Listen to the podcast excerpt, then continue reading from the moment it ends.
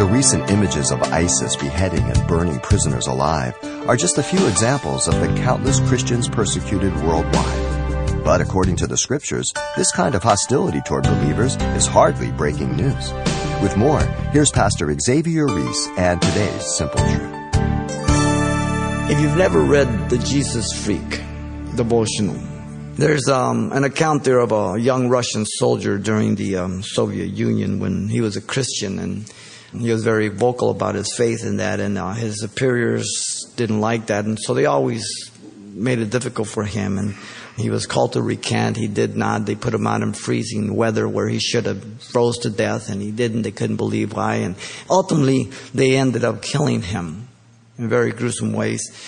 But the commander was so impressed that he went to his parents and said, "I want you to know that your son died courageously as a Christian." This is just forty years ago or so. Not the early church. This stuff still goes on, ladies and gentlemen.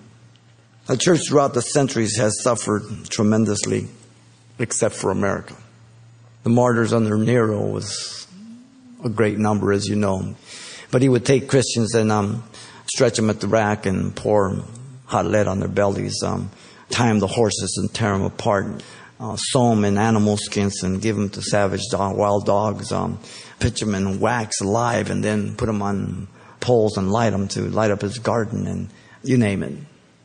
Martyrs in U S S R, the Soviet Union, have passed, that suffer greatly for their Christian faith.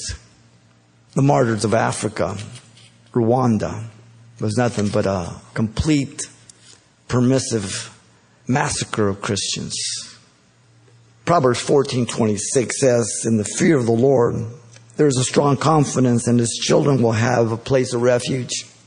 Those who are placed and allowed to be in that position, God says that he is sufficient for them in a way that you and I cannot understand.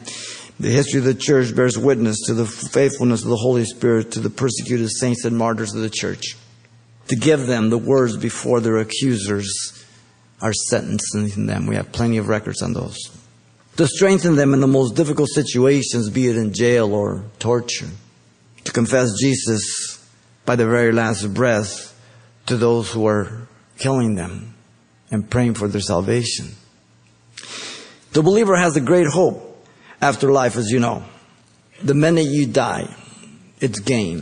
Paul says that in Philippians one twenty-one. For me to live is Christ, die is gain. The minute you die, you're instantly present before the Lord. Your spirit and your soul are before the Lord. Second Corinthians five, one through eight, as we said. Physically, this body ceases to exist. It goes back to the ground. But my spirit and my soul are instantly present before the Lord. Jesus said, "I am the resurrection and the life. He that believes in me, though he may die, he shall live." John eleven, twenty-five. You've been listening to Simple Truths with Pastor Xavier Reese, a daily devotional of the enriching and precious truths found in God's Word. We're glad you've joined us and want to mention that today's message, as always, is available on C D for anyone who gets in touch. To make your request, give us a call at eight hundred, six five one, eight three five two. That's eight hundred, six five one, eight three five two. Or write us at Simple Truths, twenty-two hundred East Colorado Boulevard, Pasadena, California, nine one one zero seven. Or visit our website, calvary chapel pasadena dot com.